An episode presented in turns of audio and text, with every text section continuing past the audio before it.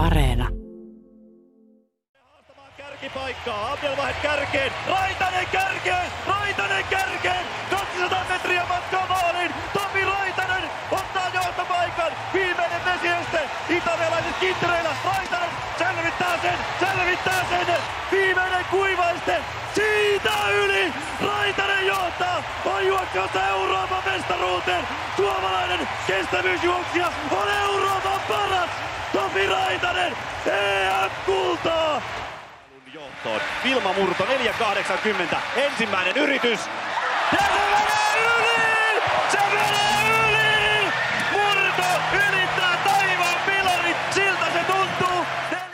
Kilpatoverit antavat kannustusta. 485. Toinen yritys Vilma Murrolta ja yli menee! 485!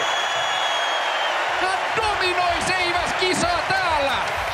Kristiina Mäkelä seitsemäntenä, siitä lähtevät loikat ja tulee pitkälle! Tulee ihan tajuttoman pitkälle! Kristiina Mäkelä,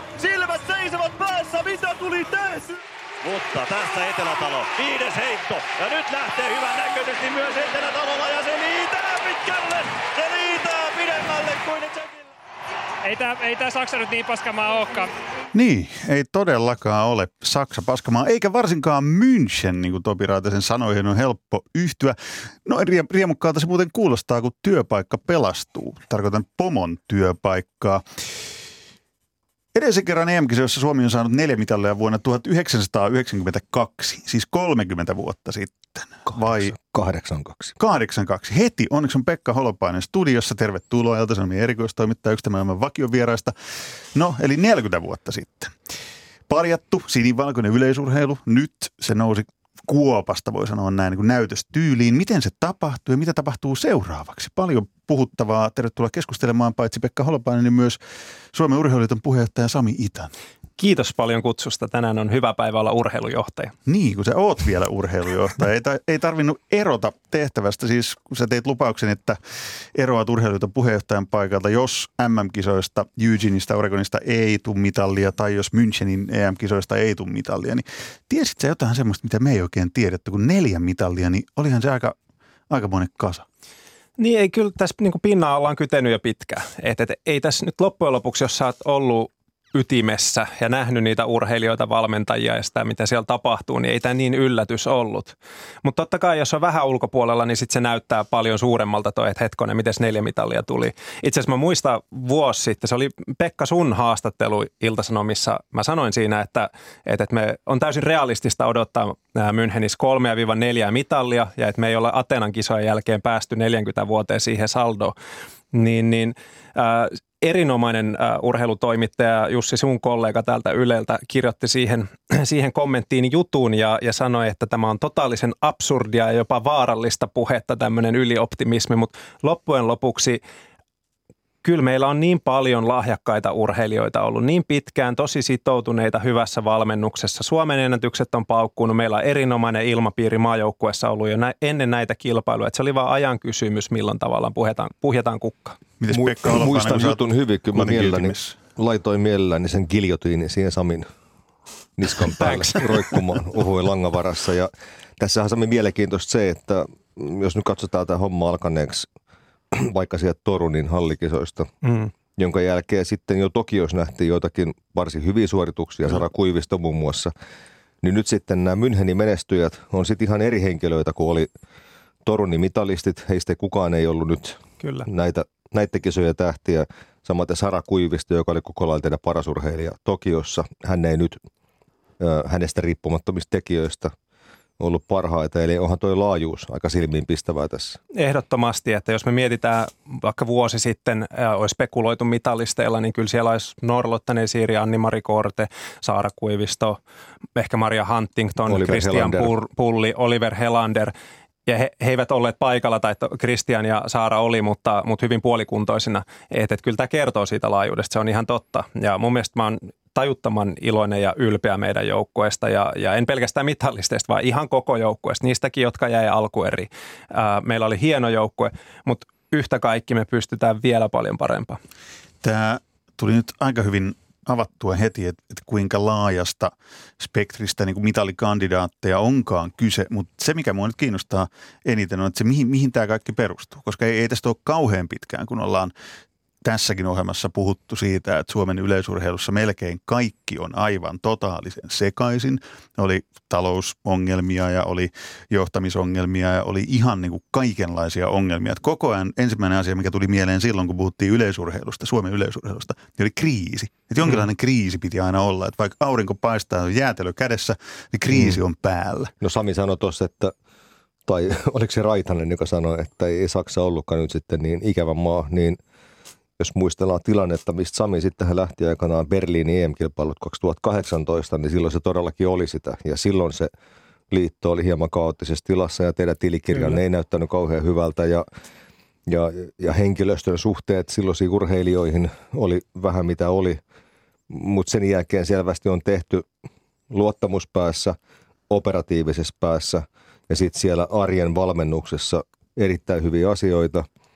Ja edelleen väitän, että kun tämä valtava koronapandemia, joka hyvin paljon sekoitti pakkaa monissa mm. yleisurheilumaissa ja kun on globaali laji, niin Suomi on tavallaan tässä asiassa aikamoinen voittaja. Meillä se ei aiheuttanut mitään paniikkia. Meillä kilpailujärjestelmä pyöri, meillä urheilijat sai harjoitella.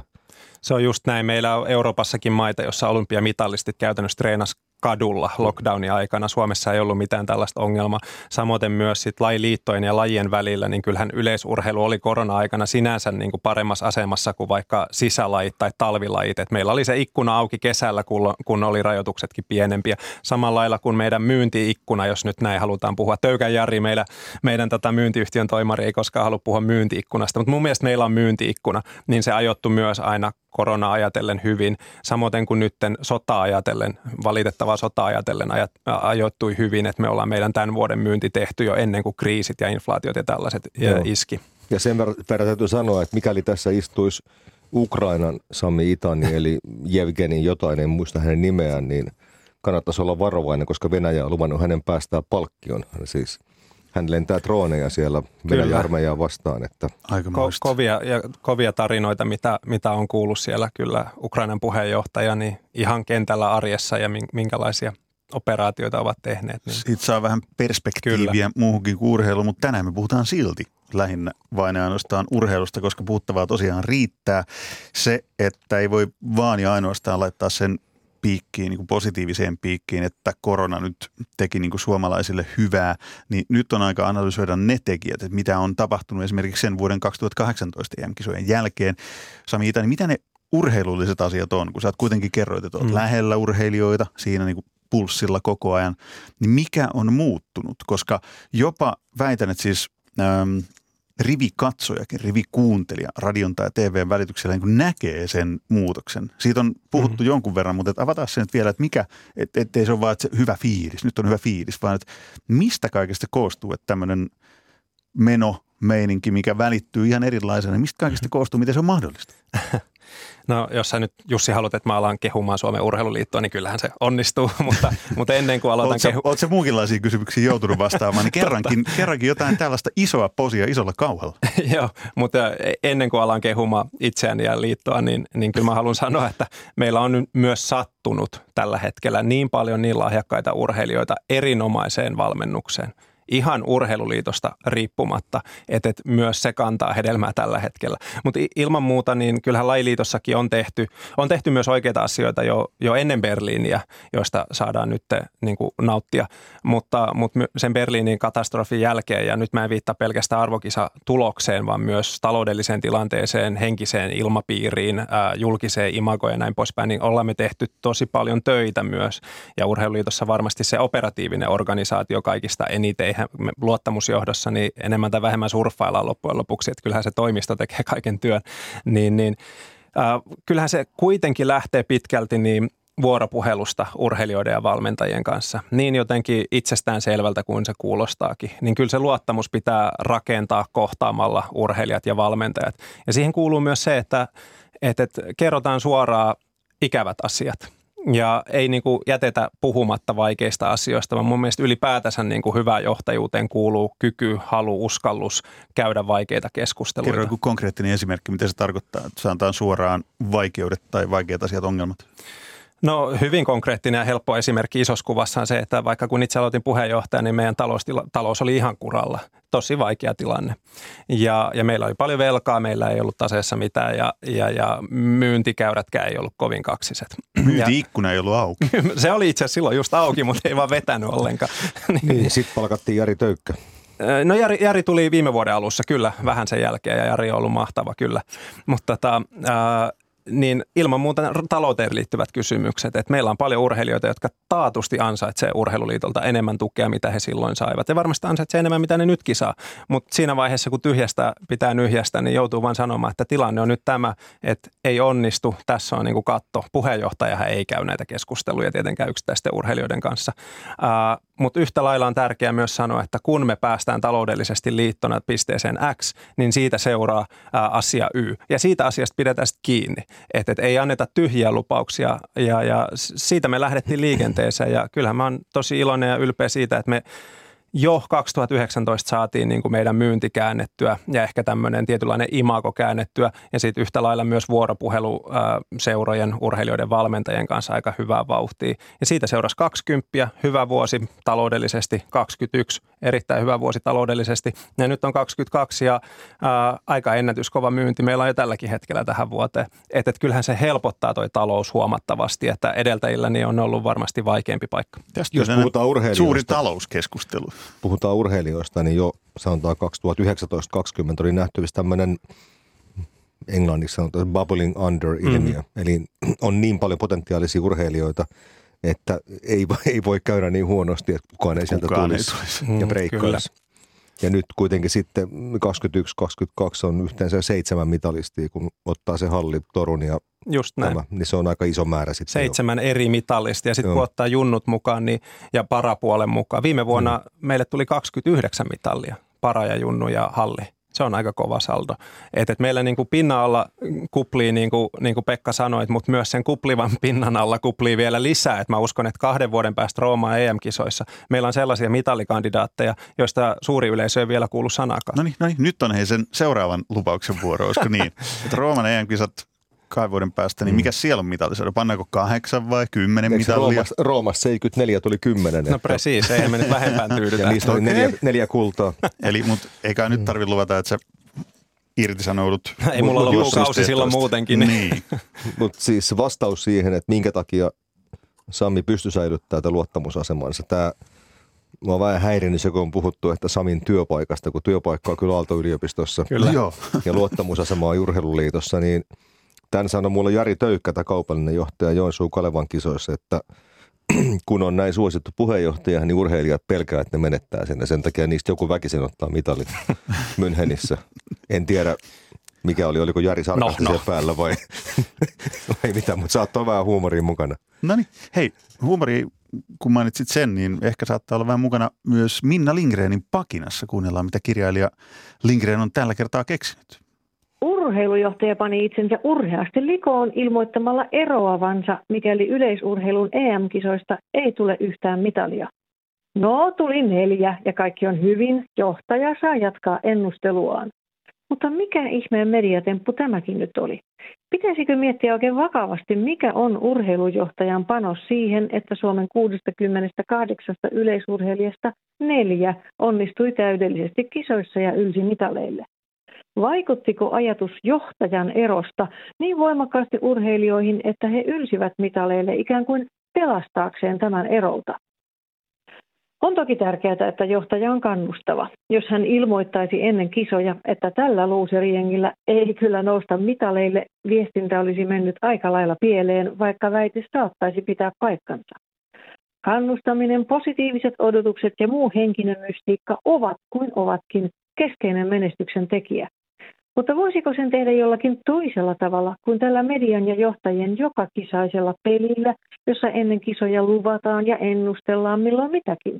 Liikaa luvattu on yleisön pettämistä ja epäasiantuntevaa mainospuhetta ja liian vähän ei saa mennä ennustamaan. Ennustaminen on aina epämielenkiintoista, koska todennäköisyys osua oikein ei liity asiantuntemukseen.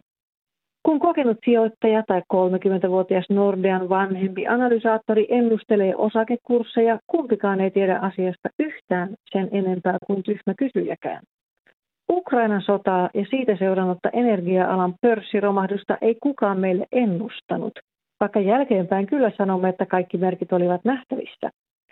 Vaalitulosten ympärivuotinen veikkailu ei ole mitään muuta kuin median täyttämistä epäuutisilla, ellei sitten harkittua äänestäjien manipuloimista, mutta jokapäiväinen uutisten hartaushetki nimeltä sääennuste on ennustamisista vakavimpia. Vaikka satelliittikuvat ja muut teknologian ihmeet on keksitty, paikallisten sadekuurojen ennustaminen on mahdotonta. Meteorologi ei lupaa kaunista säätä, vaikka haluaisi, ja lumi yllättää autoilijat aina.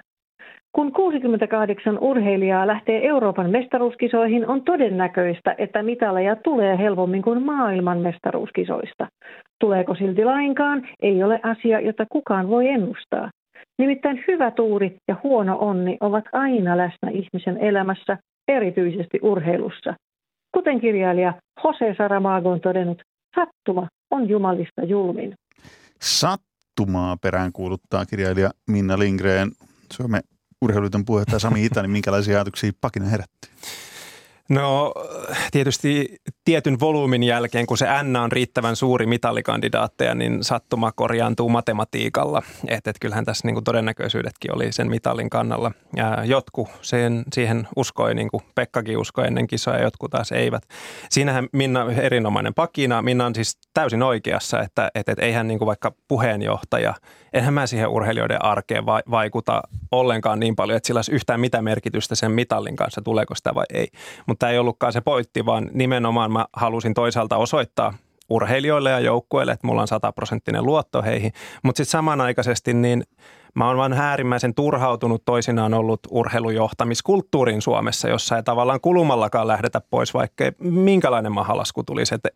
Tämä oli tavallaan turvallinen paikka ehkä asettaa jonkinlainen rima. Ja mä en sano, että sen täytyisi aina olla vaikkapa puheenjohtaja tai täytyisi irtisanoutua, jos tulee mahalasku. Mutta kyllä meidän pitää myös johtamisessa henkilöityä vastuuta kantaa. Ja mun mielestä Urheiluliiton suhteen niin tässä kohtaa mä olin oikea henkilö. Että et ilman muuta Jarkko Finni ja, ja se huippuurheiluorganisaatio on lähempänä urheilijoita kuin allekirjoittanut.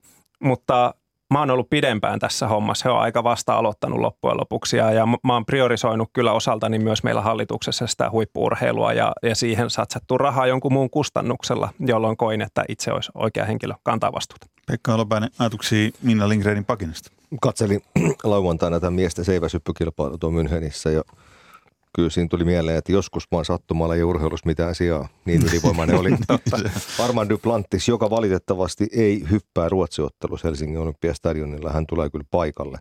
Ja tässä sen sijaan taas voidaan puhua siitä sattumasta, että kun te palaatte teille edullisesta ratinasta Olympiastadionille, joka on mm. kalliimpi vaihtoehto, se on kova taloudellinen riskinotto, niin nyt suoraan sanoen nämä mitalit Münchenissä tulee siinäkin mielessä tarpeeseen, että se – tulee olemaan teille todennäköisesti hyvinkin kannattava tapahtuma.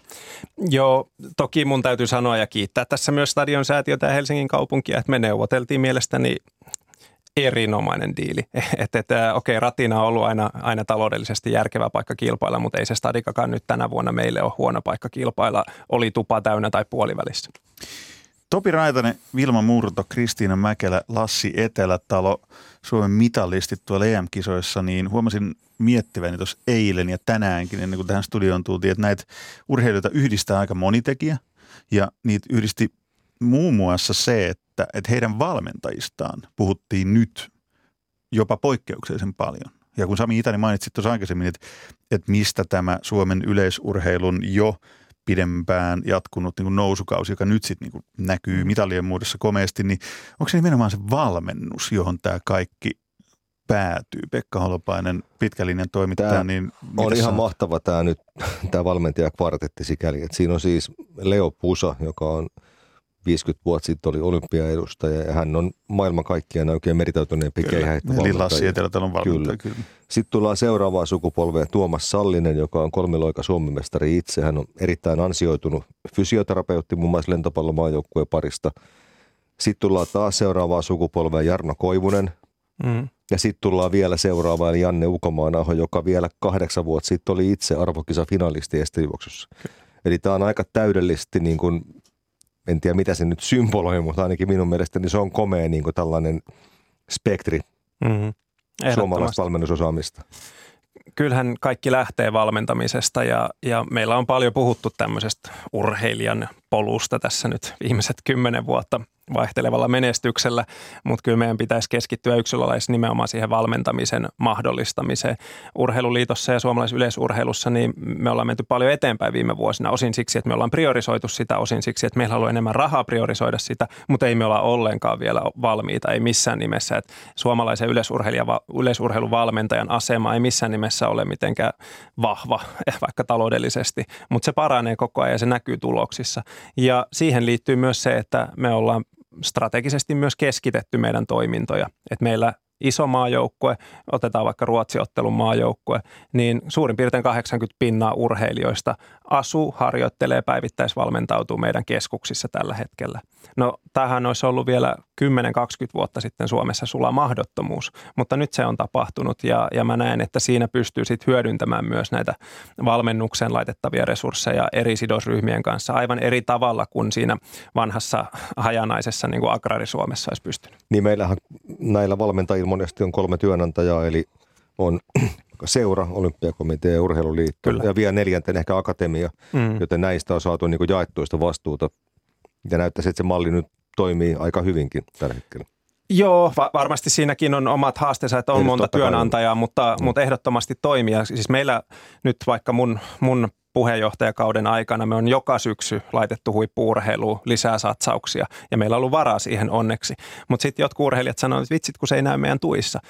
Mutta se näkyy siinä, kuinka paljon on päätoimisia valmentajia. Ja me ei ole palkattu urheiluliiton omalle palkkalistalle niitä, vaan me on nimenomaan vaikka sille paikalliselle keskusseuralle annettu ää, rahaa, jotta he pystyvät palkkaamaan valmentajan. Ja mun mielestä se on oikea valinta. Tämä on, se, mikä, tämä on se, mikä väli urheilijoilla on vähän vaikeaa, eli se, mä olen se siihen törmännyt vaikka hiihtomaajoukkueessa ja myös yleisurheilumaajoukkueessa, että se Sullin tarjoama tukipaketti sillä vaikka Team Finlandille, niin se on rahallisesti aika arvokas, mutta kun se ei tule rahana tilille, Mm. niin urheilijan on välillä vähän vaikea niin kuin muuttaa sitä euroiksi mielessään. Eli siis niin kuin ne, nämä urheilijastipendit, niin niihin ei niinkään kannattaisi enää keskittyä, vaan mahdollistaa se urheileminen just niin kuin valmentajia palkkaamalla ja valmennuksen tai siis ne harjoittelun koko resurssit ja muut kattamalla. Ja siis nimenomaan Ymmärsinkö valmentajia. Et siinä tiimissähän on paljon henkilöitä, joita tarvitaan, mutta kyllä ne lekurit ja hierojat ja fyssarit ja kumppanit, niin niiden niin kuin mahdollisuus tienata on aivan erilainen kuin sillä valmentajalla. Et nimenomaan valmentajiin,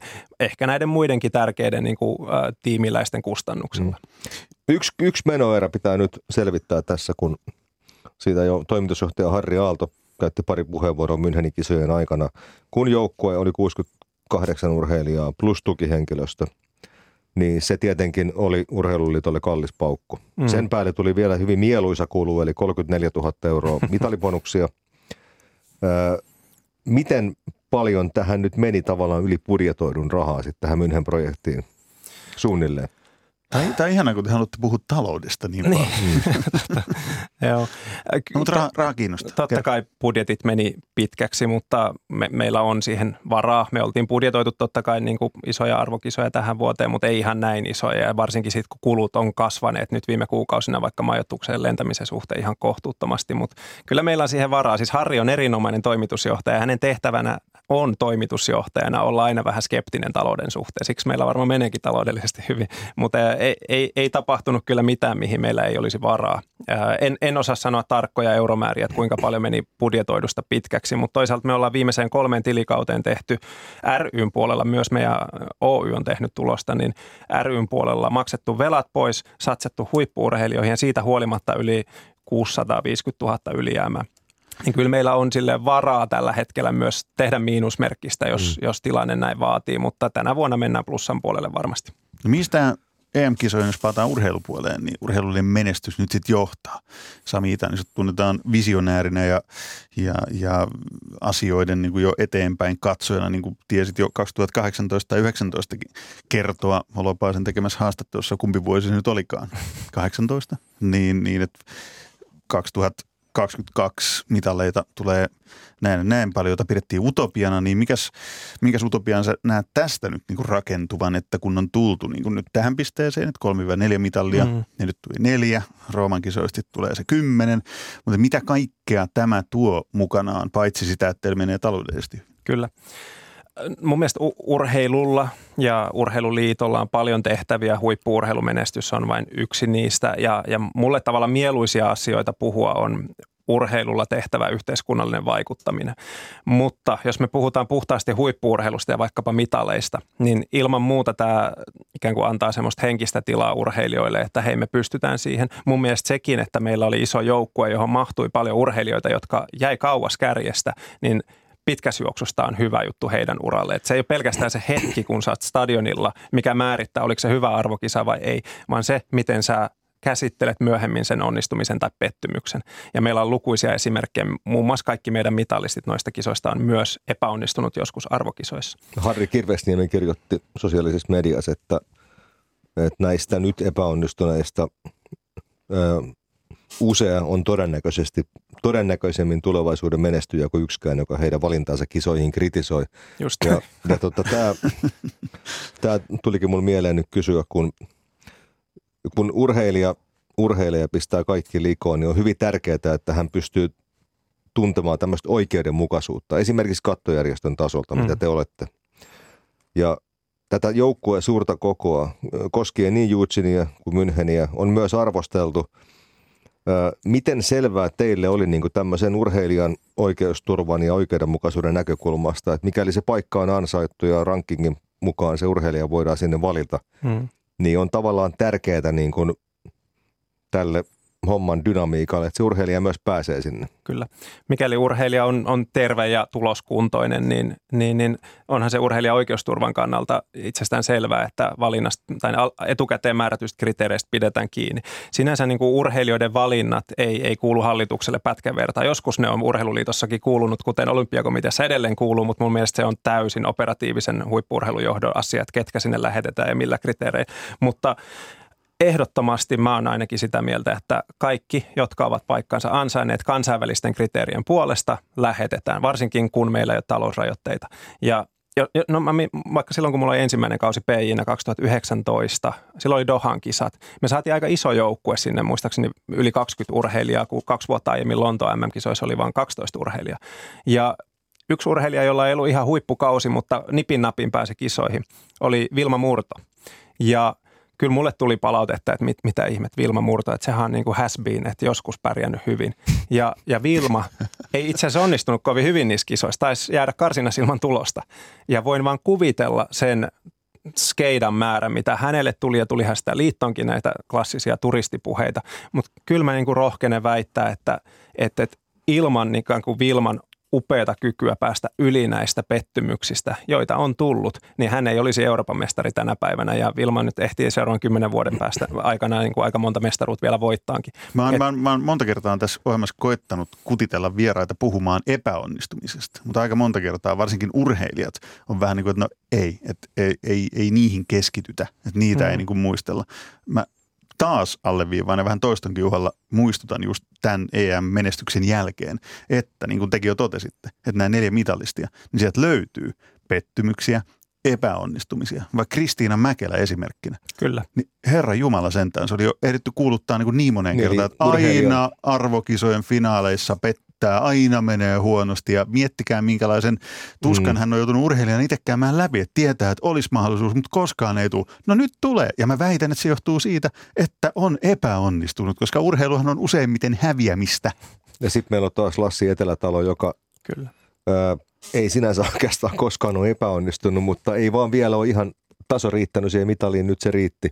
Eli Lassihan on ollut ihan kone arvokilpailuissa. Mm, kyllä. Näitä hänen suorituksia oikeastaan koskaan on voinut pitää epäonnistumisen. Niin, mutta siis epä, epäonnistumisen merkitys, se, että, että nyt me mm. voidaan ehkä lopettaa puhuminen kisaturisteista, koska nyt nämä mitalistit niin alleviivaa oikein se, sitä, että se puhe jos en, se puhe niin, joo, luojan kiitos. Mutta jos en olisi epäonnistunut, niin en olisi koskaan voittanut sitä, mitä nyt voitin täällä. Niin kuin voisi kaikille laittaa semmoisen puhekuplan. Niin ja täytyy, se... täytyy myös muistaa, että, että, että kun meillä on urheilija arvokisoissa, niin se ei ole pelkästään sille urheilijalle iso asia, vaan se on myös hänen valmentajalleen, se on hänen perheelle, se on hänen seuralleen, varsinkin jos on vaikka pieneltä paikkakunnalta kotoisin. Tämä on myös ikään kuin yleisurheilukulttuurin kannalta tärkeää, että me lähetetään urheilijoita Se on niille hänen tukijoille ja niille... Nimen sponsoreille ehdottomasti, mm. että se siinä ekosysteemissä merkitsee enemmän ja totta kai niin kaikki haluaisimme, että meidän urheilijat onnistuu sataprosenttisesti arvokisoissa. Mun mielestä sitä, kuten sanoin aiemmin, niin sitä onnistumista ei voi mitata pelkästään sillä hetkellä, kun tulos tulee, vaan tulevien vuosien aikana. Ja mä olen mm. aivan varma, että tuolla Münchenissäkin ää, alkueriin tai karsintoihin jääneitä urheilijoita tullaan vielä, vielä myöhemmin näkemään tosi korkealla. Sami, tällainen kysymys sulle. Kun kerran operatiivinen vastuu sinänsä ei kuulu sinulle, vaan se kuuluu Jarkko Finnille ja Tuomo Saloselle enemmän.